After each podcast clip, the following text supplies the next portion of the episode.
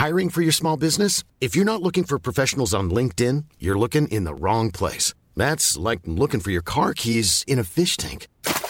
LinkedIn helps you hire professionals you can't find anywhere else, even those who aren't actively searching for a new job but might be open to the perfect role. In a given month, over 70% of LinkedIn users don't even visit other leading job sites. So start looking in the right place. With LinkedIn, you can hire professionals like a professional. Post your free job on linkedin.com slash people today.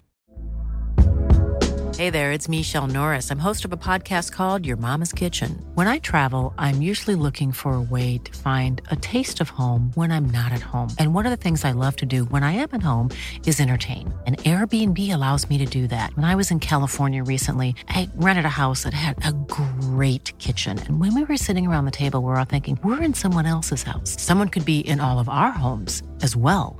If you have a home, but you're not always at home, you have an Airbnb. Your home might be worth more than you think. Find out how much at airbnb.com/slash host.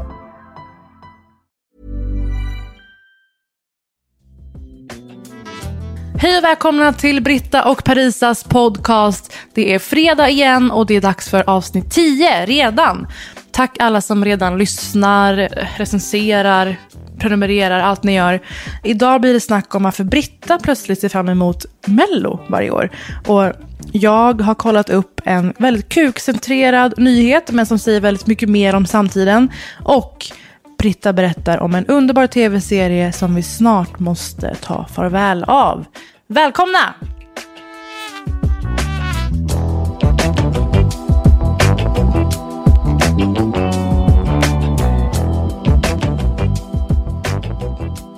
Och vi rullar Ja, i samma nation. ja, vi är i samma nation. Men den är inte The Sverige. United States. Så bra cliffhanger. Ja, vi är på varsin Mm. kustsida av USA. Du, Britta, har precis vaknat i Los Angeles. Vad är klockan egentligen? Ja, den är, eh, nu är den fem i åtta, så det är inte snortidigt längre. Inte för en småbarnsförälder kanske. Är inte det snortidigt? Men Nej, för mig skulle men det, vara roliga det. att, det roliga är att jag, alltså mitt barn sov typ två timmar längre än jag idag. Fy det är helt sjukt.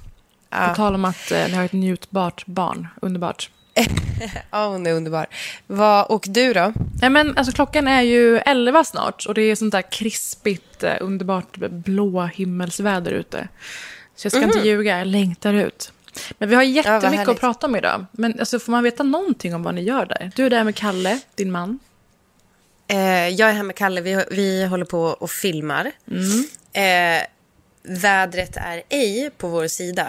Eh, så det där med Sunny California kan de ta och stoppa upp.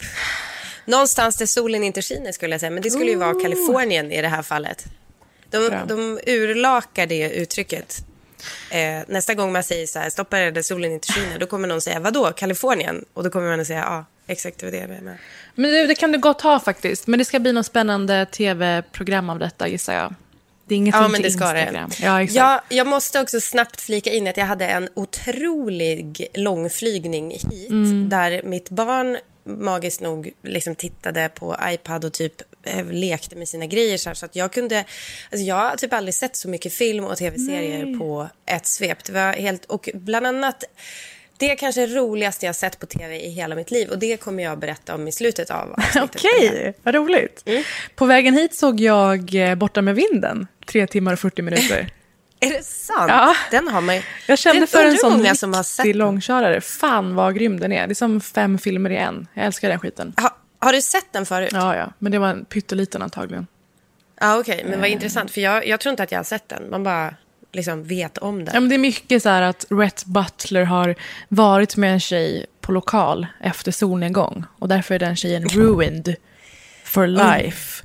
Eh, det är väldigt spännande tidsporträtt, men alltså tidlösa bara helvete. Jag är ju här och gör lite olika rep och har något litet, litet frö till tv-program. Eh, Om man ska orka filma tv igen någon gång i sitt liv så har jag någon liten idé. Eh, men är tillbaka i Sverige snart för annat jobb. Faktiskt. Men alltså på tal om att jag är i New York. Eh, det här har jag ju lyckats skåra att se några otroliga så här, komedilegender. Och när jag var i Los Angeles i, i vintras så var det ju Tiffany Haddish. Men jag såg på Instagram av en slump att att eh, Aziz Ansari skulle köra ett pop-up-gig, som man kallar det. Och det visar sig att 18 000 personer signade upp i hopp om att kunna gå på hans show. Åh Eh, jävlar. och det fanns bara 200 platser. Jag var ju en av de här 18 000. Jaha. Tycker att det är oförsvarbart beteende av mig. Ja, men okej, vi måste ge en recap Ja. till folk som lyssnar nu tror jag. Om man inte har superkoll på Aziz Ansari så är han ju dels med i våra favorit, eh, en av kom- favoritkomedier, Parks and Recreation. Eh, där han spelar Tom Haverford som är en otrolig, otroligt rolig kar- karaktär. Entreprenörsjäl, underbar. Underbar. Eh, sen så har han ju också haft eh, en serie som jag tyckte var väldigt bra på Netflix som Master heter Master of None, None. ja.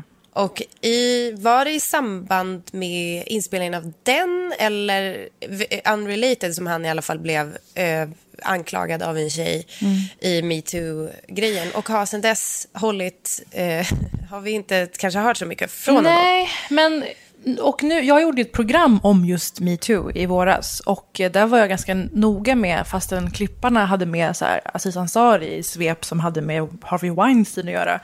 Att jag tycker inte att det han blev anklagad för är i paritet med hans liksom, monstruösa jävla piss.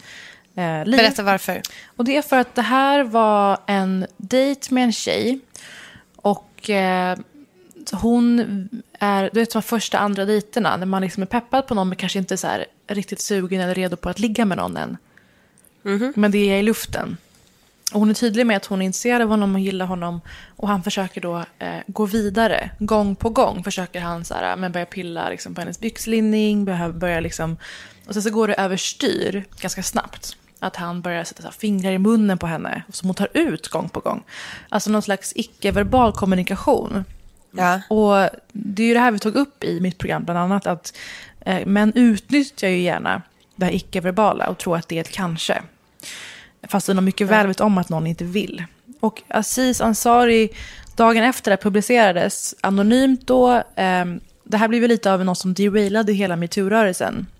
Då började det kallas att man bara vill witch-hunta ner eh, kända killar.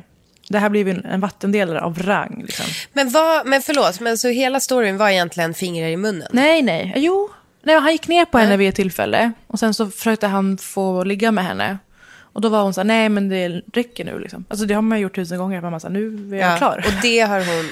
Och, nej, men det slutade med så att hon hon... har hela tiden sagt nej och han nej, har nej, stoppat. nej. Hon, har inte, och... hon sa inte, det här är ju det här. Det här är ju vad det är. Eh, det är väldigt klurigt. Och jag tycker att det är ett intressant fenomen om man inte hade namngivit Aziz. För det slutar med att hon går därifrån och de hör av sig dagen efter och hon är jättebesviken på honom och han är ledsen för det.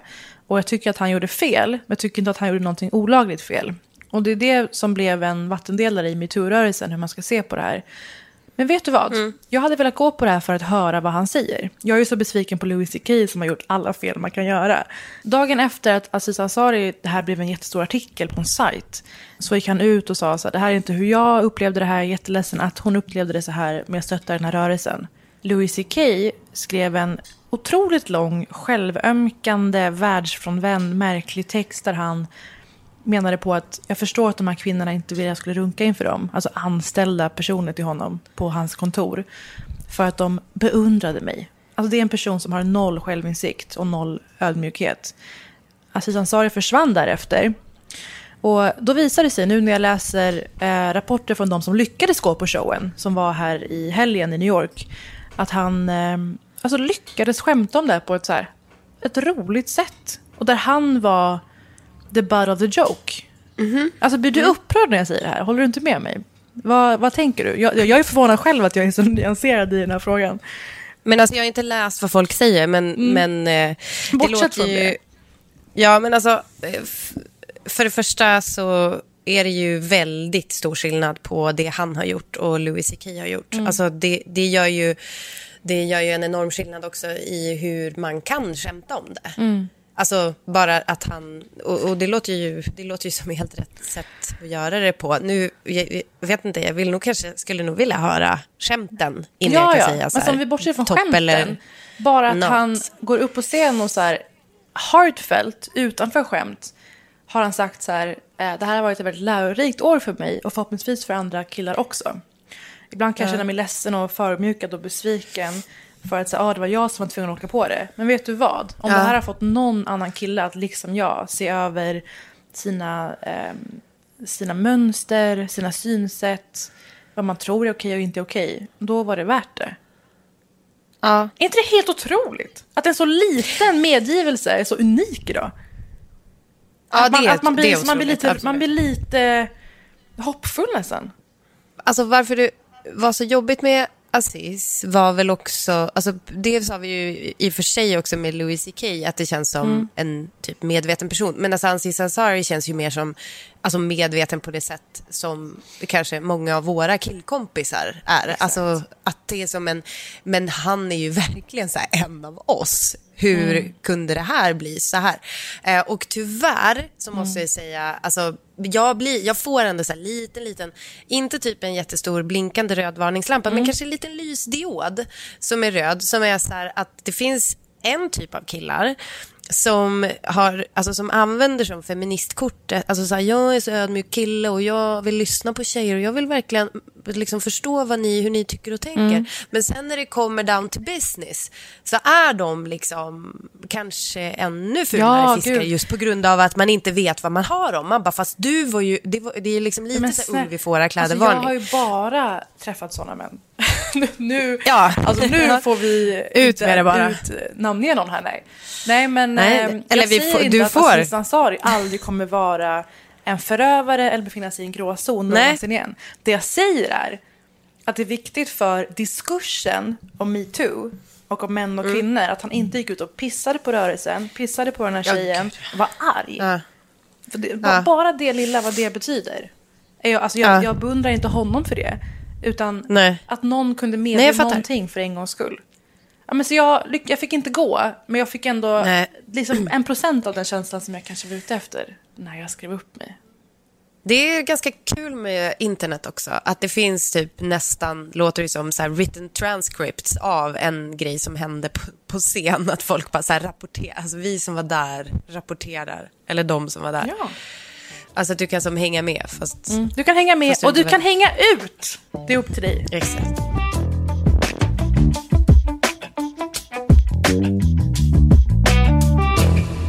Men jag tycker att vi ändå måste liksom erkänna att det just nu är mellotider. Är ju, ja, jag tycker vi måste... Liksom, Men du vet vem du pratar med. Ta upp det och benämna. Jag var, Vadå? alltså, när, är jag jobbade på, när jag jobbade på Nyhetsguiden, jag var den första att införa eh, bevakning om Melodifestivalen på Nyhetsguiden någonsin. Är du, är Ja. du liksom medansvarig till att det är... Inte i alltså, år. kallas Jag har, varit, jag har varit med i juryn Nej, och jobbat på på olika för- sätt med saken. Eh, men Mello, nej. Ja, det, allting är ju semi-ironiskt. Även den bevakningen vi gjorde var ju alltid för att få driva med vissa saker. Ja, alltså grejen är ju så här, det, ja precis, Mello är ju som en grej att driva med och även om många på något sätt stoltserar med att de inte tittar så röstades det ändå sju miljoner röster i lördags. Ja. Alltså det är, ändå, det är ändå ganska, alltså, om man tänker på hur många människor som bor i Sverige, det är ändå, om vi nu säger att ja, men okej, alla tittar inte på det så är det ändå ett enormt engagemang hos de som tittar. Eh, och det jag vill lyfta, det är tyvärr inte, jag önskar att jag hade någon sån här, liksom, så här eh, ingång där jag så här, eh, hittar ett sätt att eh, typ älska och omfamna Mello som många gör. Men det som jag älskar med Mellotider är inte själva festivalen utan det faktum att detta även innebär högsäsong för Hanna Fahl, idén. Ja, det är helt fruktansvärt och kommer plåga er hela våren. Mina kondolenser, småbarnsföräldrar.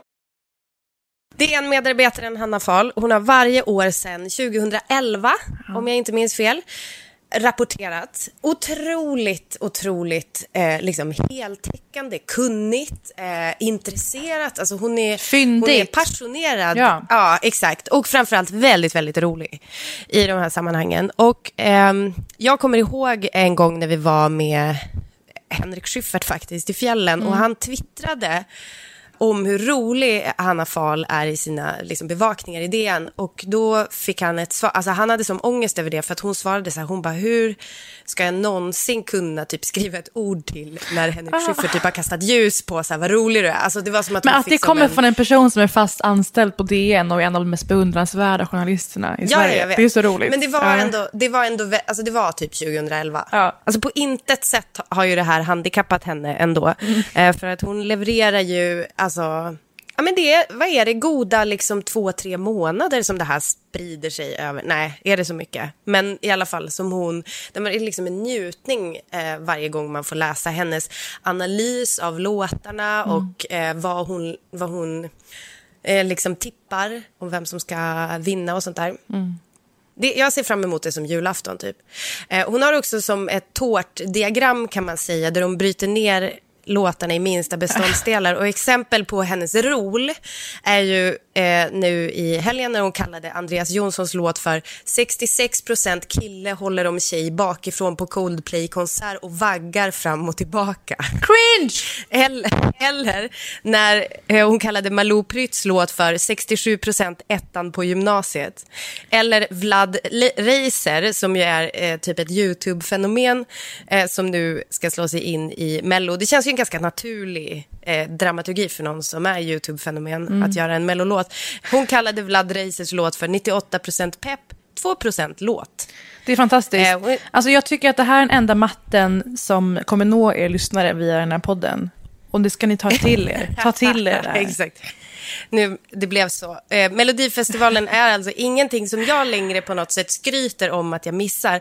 Jag vill liksom kolla på det här för att matcha Hanna Fahls omnämnanden Ja. Alltså för med mig- the real deal. Det som var grejen med Mello, när jag då började bevaka det, var alltså lägereldsstämningen som hade återfunnits i och med att Twitter blev stort i Sverige. Där var det så snabbt att kunna kasta ur de här med snabb, snabba, alltså, snabba omdömen eller snabba referenser. Och då blev det plötsligt en sån lägereldsgrej för oss som inte har barn också. Ja, exakt. Och att Hanna Fahl har tagit vara på det där, för det är ju, den, det, är ju det sättet, sättet att kommunicera någonting som hon skriver sina texter på. Som jag försökte säga tidigare, att Mm. det, jag, jag vill ju nu kolla det här för att matcha Hanna Fahls omnämnanden Mm. med vad som händer på tv i verkligheten. Dock så, när jag försökte det här så somnade jag fem minuter in och vaknade lagom till snabbgenomgången. Och det måste jag säga är faktiskt mitt tips till dig som lyssnar, ett perfekt upplägg. Om du liksom vill ha göttiga i att matcha Hanna Fahls utsagor med så här, okej, vad var det hon pratade om? För hon har ju lyssnat på låtarna i förväg och liksom analyserat. Och då vill man ju bli nyfiken på det här. Hur låter det när en kille vaggar, håller om sin tjej bakifrån och vaggar fram och tillbaka på en Coldplay-konsert? Eh, och det, kan man, det räcker ganska gott och väl med snabbgenomgången och så kan du göra något annat med ditt liv under tiden. Otroligt tips. Du, eh, vad köpte du på Amazon sist? Om man får fråga en så intim fråga. Eh, jag har, alltså vadå, intimt? Nej, jag är inte, jag är inte intim på Amazon. Nej, men det är ju ändå en privat fråga. Vad man köpte på Amazon sist. Ja, men jag, köpte, jag har bara köpt böcker på Amazon. Obs, digitala böcker. Ja, men det brukar jag också göra. För jag tror att du liksom jag vill läsa böcker på engelska som är släppta av eh, amerikanska författare. Och nu är det också mycket skincare and what not. Men tycker att det är en njutningsbar upplevelse att handla på Amazon. Nej, noll procent. Men jag köper inte, just därför köper inte jag skincare där. Är det sant? Nej, men jag vill att det ska vara njutningsfullt. Jag vill inte ha så här fult gult och blått typsnitt. Och så här, eh, det känns som att det är programmerat av eller så här, en enkel Geocities-templet från liksom, tidigt 2000-tal. Ja, det är väldigt fult Amazon, ja. Nej, men varför jag kommer till det här nu är för att en väldigt central person, i, inte bara i USA utan i hela världen i detta nu, är ju då världens rikaste man. Jeff Bezos. Det är mannen bakom Amazon samt ägare numera av tidningen Washington Post och eh, står bakom rymdprojektet Blue Origin. Känner du till Blue Origin? Nej. Rolig sak om Blue Origin är att det är någon slags kukmäteritävling. Vi kommer tillbaka till kukarna i det här avsnittet för övrigt. Eh, tävling med Elon Musk som ju har SpaceX. De här två ja, ja. gigantmännen. Men Som nu- vill åka till Mars, eller? De vill ju även nu kommersialisera rymden. För vi har kommersialiserat sönder jorden. Så Det Blue Origin ska göra är att få upp människor på ett billigt och sustainable sätt, som det står på Wikipedia, i uh, kunna åka rymd, uh, alltså rymdresor. Och ut och kika lite och komma ner igen. De håller på att experimentera loss med det. Men Titta inte på Aniara innan ni gör det. Bokar en resa. usch, den nya filmen för övrigt. Ja. Bra, bra inflik. Nej, men Jeff Bezos då är ju känd som en man med... Eh, ja, men han liknas, liknas ofta vid någon slags eh, eh, hudlös groda. Det är hemskt, det är mobbing. Men det var värt att nämna. Han är hyllad som entreprenör, han har stått för innovation. Men de senaste åren målas han ju upp oftare som en superskurk. Och på en vecka så kan Jeff Bezos mycket väl ha gått från superskurk till superoffer. Varför då superskurk? Tänker du Britta och ni som lyssnar. Jo, nu har jag samlat lite allitterationer här. Detta för att han skulle vara en fackföreningsföraktande, vinstvidrig knaskapitalist.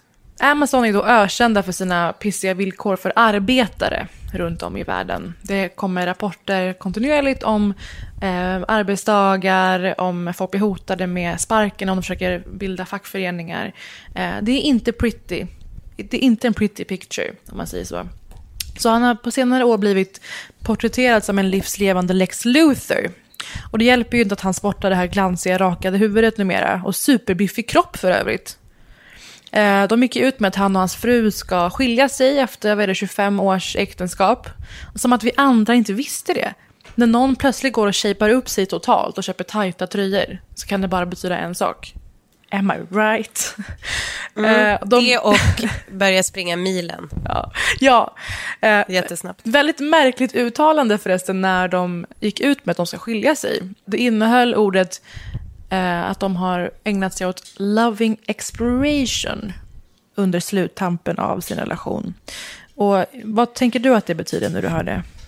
Men alltså, jag tänker att det är en ny variant på termen conscious uncoupling som eh, Chris Martin och Gwyneth ägnade sig åt. De hade ju hjälp av en eh, så superparterapeut Ja. som då jobbar med att man ska liksom skiljas som vänner typ på ett väldigt medvetet och härligt sätt. Otroligt. Eh, Gud vad, är det, är det, alltså, är, gud vad, är det liksom att tafsa på rätt grej? ja, eller? verkligen. Men gud vad Gwyneth Paltrow har gjort sämre, alltså världen till en mycket sämre och dummare plats.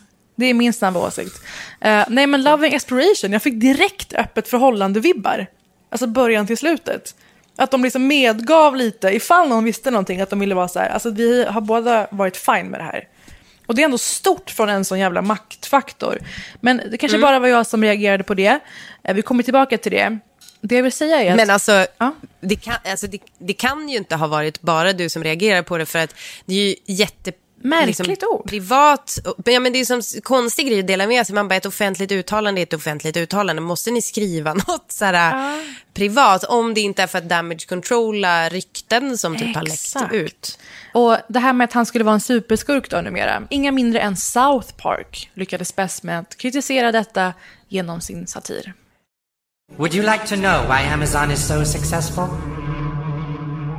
Because the customer is all that matters. Now orders are going unfulfilled all over the state of Colorado. That makes us look very bad. It makes you look very bad. Perhaps you should no longer be a Prime member. Please, I- I'm trying to get everyone back to work. I- I'm gonna do everything that I can. Eh, Det som hände i det här klippet är alltså att eh, Jeff Bezos går in till eh, borgmästaren. De har alltså avbildat Jeff Bezos som att hans hjärna har, har sv- heter man, svullnat. Eller vad tänker Ja. du? Ja. Hans huvud är Trycker mot dubbelt så stort. Och det är helt puls, alltså pulserande ådror, ådrar som trycker mot Ådror. kraniet. Han ser vidrig ut helt enkelt. Och det man kanske inte hörde när man, kollar, när man hörde detta i podden är att han telepatiskt kommunicerar med kvinnan som är borgmästare i South Park-staden. För att han har blivit så ja, men, eh, intelligent och mäktig att han inte behöver ut, uttrycka sig längre. Och han hotar alltså henne. Han hotar henne med att om hon inte löser den här krisen, någon slags strejk eller någonting, så kommer han ta bort hennes prime membership. Och det är alltså ett slags bonus pluskonto på Amazon. Eh, utpressning helt enkelt. Eh, det här är hur vi får se Jeff Bezos nu för tiden. Ett rätt fantastiskt avsnitt av South Park som ju är väldigt ojämna. Det ska de ha. Och det här kan man knappt hitta på. Lagren där arbetare då sliter ihjäl sig heter till och med Fulfillment Center. Det är som en PR-polerad version av lager med dubbelbottnad betydelse. Att arbetare blir fulfilled av att eh, jobba med ordrar. Mm. Alltså inte ens Moderaterna hade kunnat komma på att här, packa ordrar 12 timmar om dagen med noll rast skulle handla om självuppfyllelse och inte slaveri. Ja, men det, är- alltså, det är lite som att kalla en städare för lokalvårdare. Alltså Exakt. att det är som en, att det heter ett fancy, but it is what it is. It is what it is, verkligen. Men nu då, om vi lägger till det här med eh, Washington Post-köpet. Det är det som har sanerat Jeff Bezos någorlunda ändå. Som har gjort honom till någon slags samhällsaktör eh, för någonting annat. Washington Post är ju en så erkänd, trovärdig tidning, stark motkraft mot korruption, Trumps falska påståenden och jobbar aktivt mot de här högerpopulistiska medierna. Och det, det faktumet är en stor del i varför Bezos är mest intressant, eh, mer än någonsin kanske, just den här veckan. För så här är det, Britta.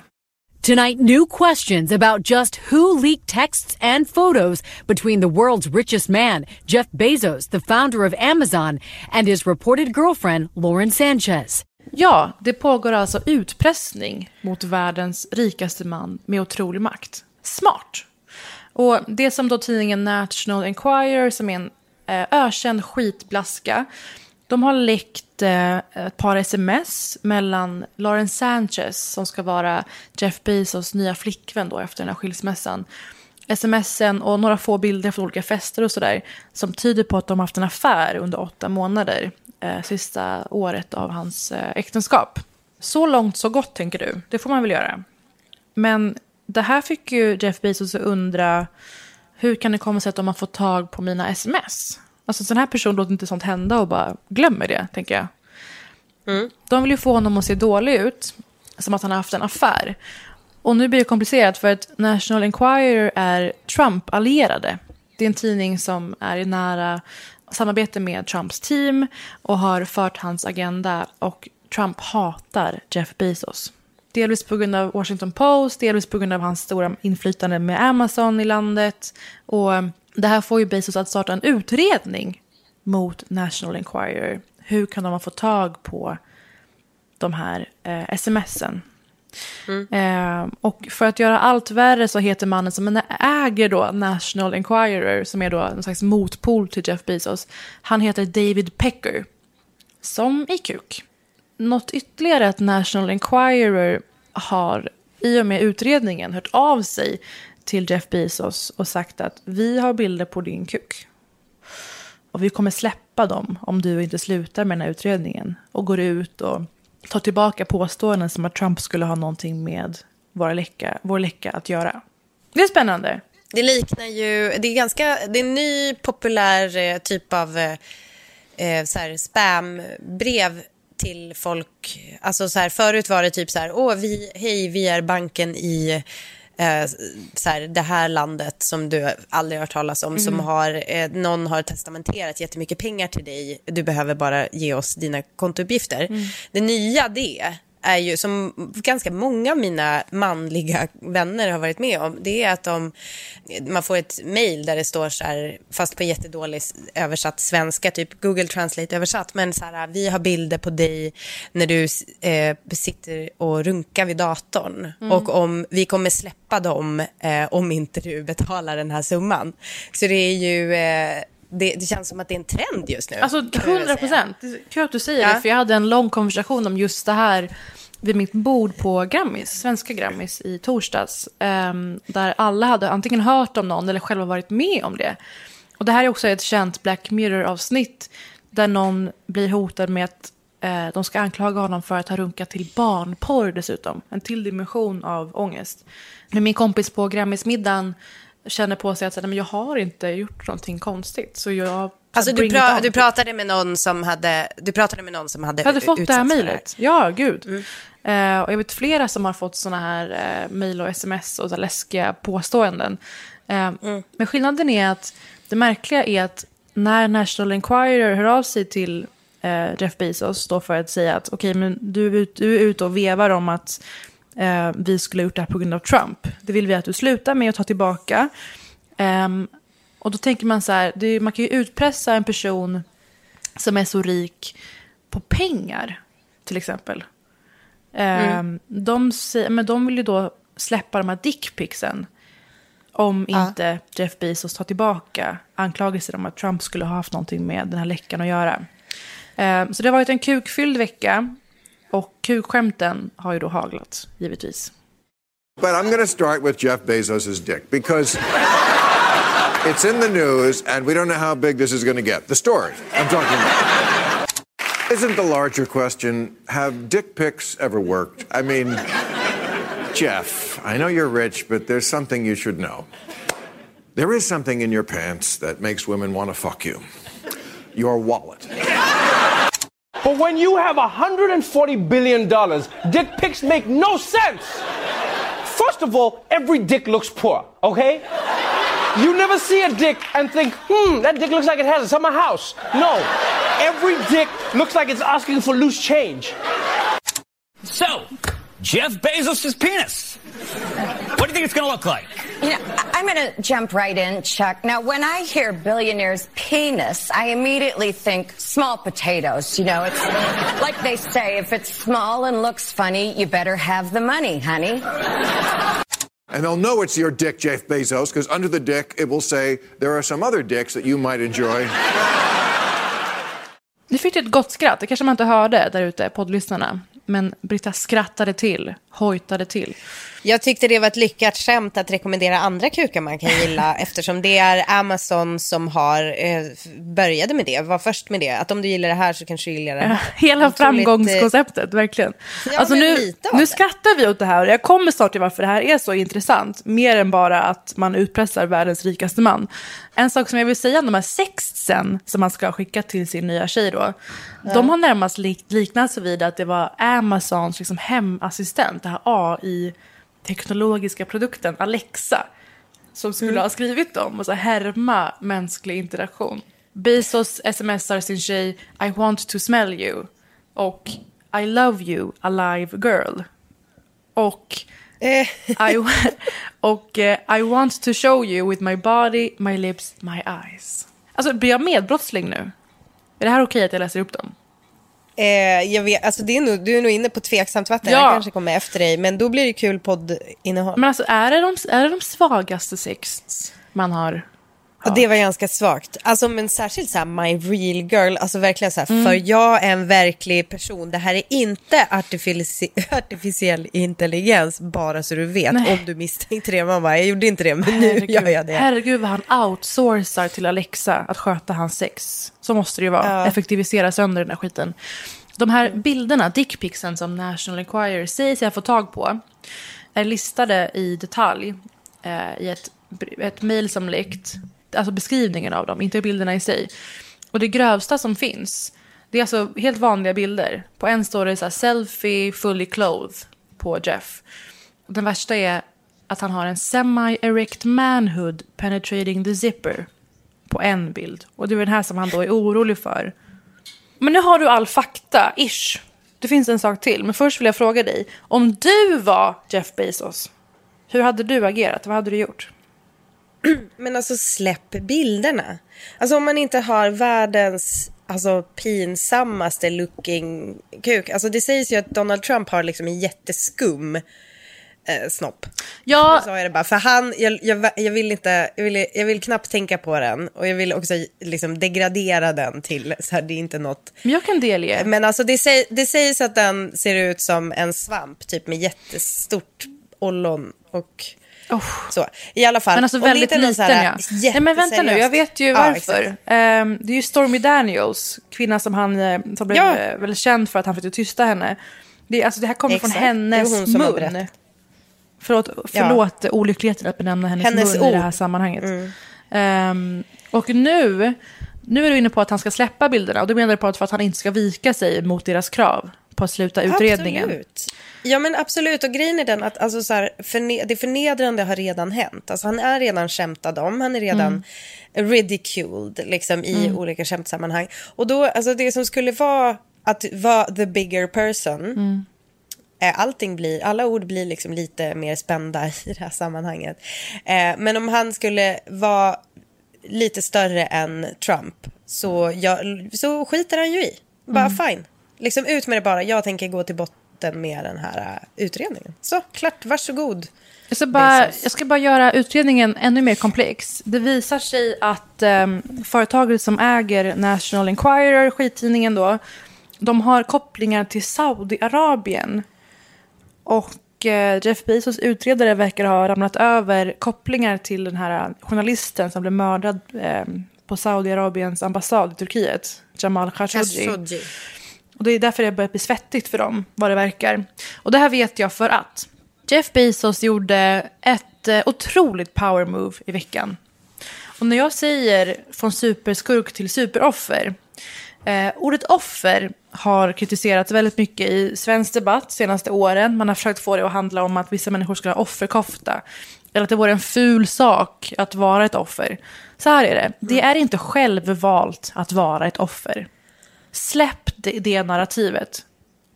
Alltså det, det är ett antal ledarsidor eh, som varje vecka ska punktera olika projekt som ska hjälpa marginaliserade grupper med att det här är liksom cementerar att någon är ett offer, bla bla bla bla.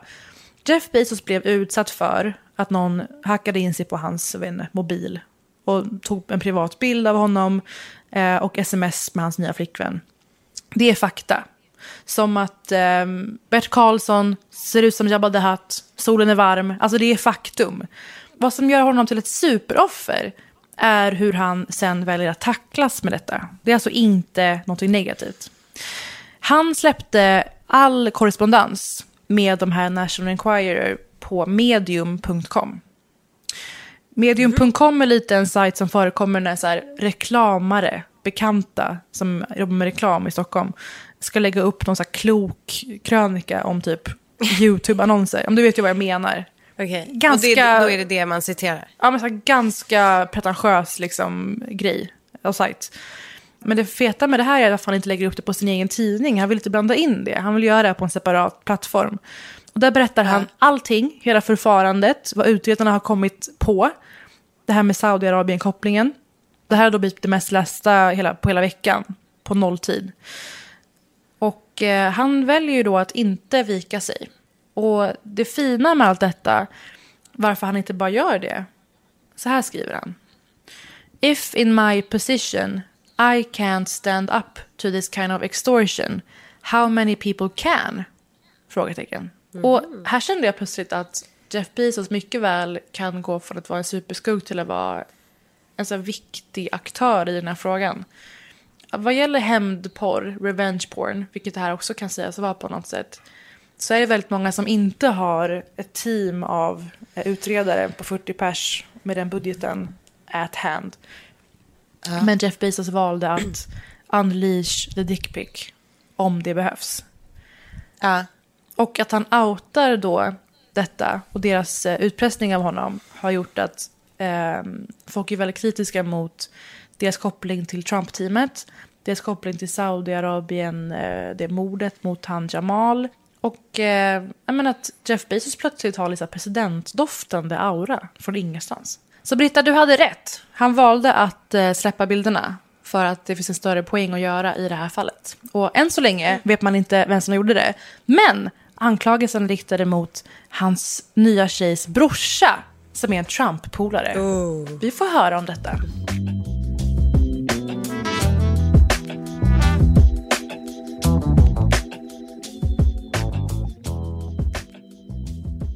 Jag sa ju tidigare att jag fick eh, liksom en mycket sällsynt möjlighet att titta på ja, men alla filmer, alla tv-serier jag nästan kunde komma och tänka på. Eh, för att jag kunde inte tänka så långt för att jag var så stressad över att stjärnorna plötsligt stod i linje. Och, Mm. och det var bara så här, åh, film, film, film, tv-serie. Alltså jag, jag såg väldigt mycket på planet helt enkelt. Eh, men det bästa, bästa som jag såg, som jag hintade om i början, eh, det var faktiskt de två första avsnitten av Broad City som Ja. nu är inne på sin femte och sista säsong. Okay, I have one. A gynecologist that's also a bikini waxer. That is a literal one stop pussy shop. I love it. Four and three and two and one, one. Alltså för dig som inte har sett där eh, så är det en tv-serie som eh, vi kan ha nämnt tidigare tror jag. Eh, det handlar om Abby och Ilana som är liksom två stökiga tjejer. Jag tror vi pratade om det i förra avsnittet faktiskt. Ja, vi har nämnt det, Eh, men det är lugnt. Ja, precis. Men eh, det är ju också den tv-serie jag hade med mig eh, till förlossningen, vill jag bara Mm. säga. Eh, jag tänkte kanske att det blir så att man tittar på lite tv. Eh, Fick du någon chans know. att göra det? Nej. Ja, jag fick faktiskt en otroligt fin stund tillsammans med Broad City när jag hade fött mitt barn. Eh, och både min man och mitt barn hade somnat och jag var så fullpumpad av adrenalin. Och jag har faktiskt också, side note, läst att just första natten är väldigt svår att sova för mamman och det, är, det finns teorier om att det är för att man ska kunna ta si, sig och sitt barn till säkerhet från den plats där man Ja. har blött och eh, typ alltså luktar blod och rovdjur kan Mm. komma. Mm, Som att man vore ett note. lejon, absolut. Eh, Intressant ändå tycker jag. Men den, den, denna adrenalin, detta adrenalinpåslag äh, la då jag på att titta på en hel säsong av Broad City och satt och skrattade och också grät lite grann över det faktum att jag precis hade blivit mamma. Så det Mm. kan jag faktiskt rekommendera om det är någon som ska föda barn någon gång. Men eh, det här är alltså, ehm, som jag sa, sorgligt nog, sista säsongen. Och första avsnittet det är, alltså, det, det kan vara det bästa jag har sett på tv någonsin. Det är ett avsnitt som, eh, plotten är att det är Abbys 30 födelsedag och jag ska Mm. inte avslöja för mycket och jag kan inte avslöja för mycket för det är, alltså det är verkligen en must see. Men eh, plotten är att de ska gå från the tippity top på Manhattan till the tippity bottom. Eh, och alltså promenixa. Eh, och en liten detalj är att eh, eh, Ilana har liksom helt nya platforms med typ diamanter som hon har typ fyndat på någon rea, eh, Mm. som är bara en storlek för små, eh, som hon envisas med att ha. Men alltså jag skrattade, jag skrattade så mycket så att Kalle sa alltså att så här, han har aldrig sett någon skratta så mycket typ i hela sitt liv åt liksom en tv-serie. Jag hade ont, alltså jag var så här, efteråt var jag tvungen att ta en liten paus för jag var så omtumlad för att typ trycket mot mitt huvud när jag satt och liksom försökte kväva så att jag inte så frustskrattade rakt i nacken på den som satt före mig på rad typ 34. Eh, liksom skulle få, alltså det, det var verkligen så socialt konstigt men jag, jag och jag var helt sak? matt efteråt. Alltså en sak om att titta på saker på flyg. Man blir ju eh, uppslukad av det man kollar på på ett helt annat sätt. För du är Eller så isolerad, du har inget annat som tar uppmärksamhet. Nu flög du i och för sig Mm. med man och barn. Men frånsett det, alltså jag kan, Ja. jag kan gråta till saker som jag inte ens hade berörts av på marken. För Det det är sant, bara jag- jag... och contentet, eller filmen eller tv-serien där. Men, men jag brukar också bli så lite extra emo när jag sitter på flygplan. Men du har väl läst Amy Pohlers bok? Ja, det har jag. Hon Men benämner jag ju att flyga att- på plan vid typ tre tillfällen. Att det går inte att bestiga ett flyg utan att vara där uppe, börja tänka på allt som någonsin har hänt dig och fälla en tår eller två. Jag blir också det, flyg-emo. Ja, men det kanske är en grej. Men i alla fall i det här fallet var det ju typ tvärtom. Att jag var, men det, kan, det är möjligt att den här eh, upplevelsen inte hade varit lika härlig på ett annat Jo, men sätt. tror Men en, en detalj som jag också vill slänga in som är det som gör Broad City så jäkla bra, att de vågar leka med formatet. Och ja, det kanske låter lite snark att det är så här, ja, hela första avsnittet utspelar sig nämligen i Ilanas stories, alltså Mm. Instagram stories. Nej. Ehm, alltså inte Ilanas Glazers konto, utan liksom Ilana i serien. serien, ja. Eh, Ja, och det är, så här, det är så jävla rolig regi så att det är helt sjukt. Alltså vad hon väljer för emojis, Ja, hur hon filmar. Abby. Alltså det är så, här, det är så jävla, Men- jävla kul. och eh, hon la också perspektiv. upp... Ja. De har ju också gjort ett du? avsnitt som var helt animerat. För att de tog svamp, tror jag, det avsnittet. Alltså de är så sjukt ambitiösa och ska alltid göra någonting mer än bara det basala, enkla. Ja, men jag tror också att det är att, alltså, det, jag tycker inte nödvändigtvis heller bara handlar om ambition, utan det är som att de, de det känns fortfarande fem säsonger Mm. in och efter att, alltså de började ju på YouTube om jag inte minns fel, eh, och sen, men sen så har de ju blivit så stora, eh, Amy Poehler som vi pratade om förut har gått in som producent, det var därför vi pratade om dem i för, förra avsnittet, Mm. vad olika saker som hon producerar.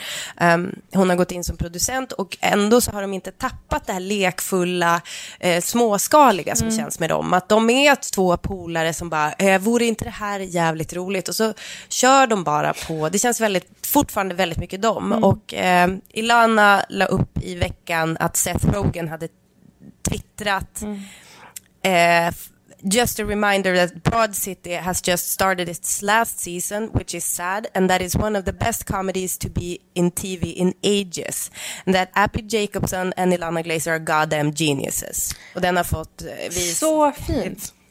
Tidningens pressläggning hade du fått ett 40 000 likes eller någonting sånt där. En från Alltså, mig.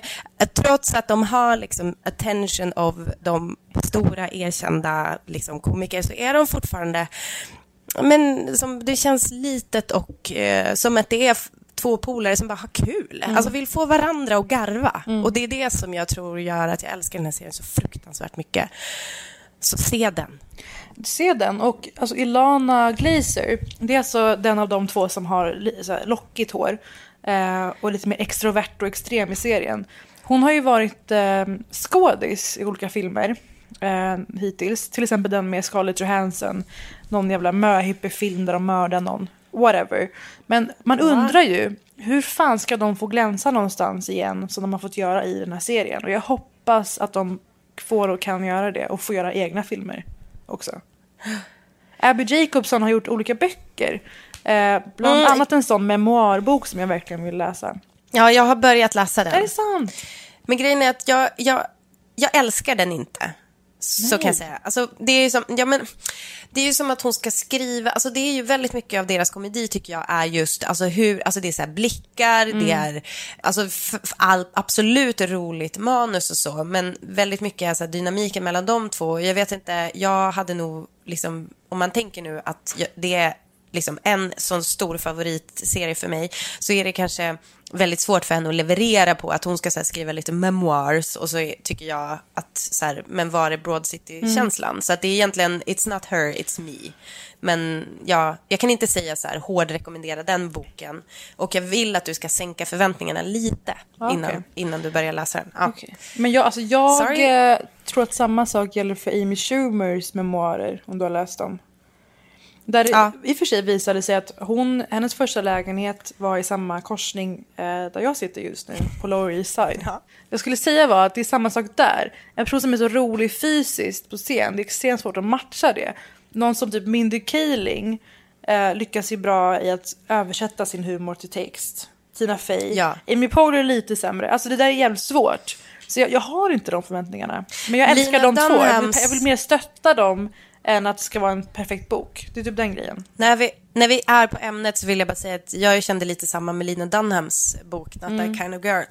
Eh, inte, inte en läsfest. Nej. Så, Jag vet okej, inte, så ska folk, ska, folk ska gå och kolla på Broad City, är det vi säger? Ja, men så här, om ni älskar er själva, om ni också älskar att ha kul, om ni också kanske behöver eh, smärtlindring i ett sammanhang där ni känner att smärtan är så stark så att ni inte kan förstå hur den ens kan bo i din kropp, eh, då är Broad City en serie för dig.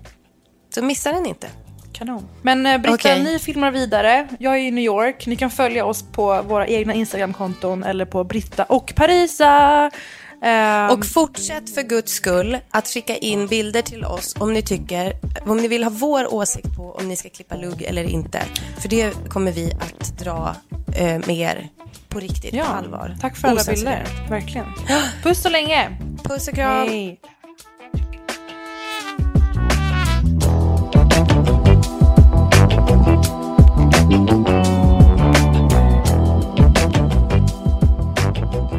En podd från L.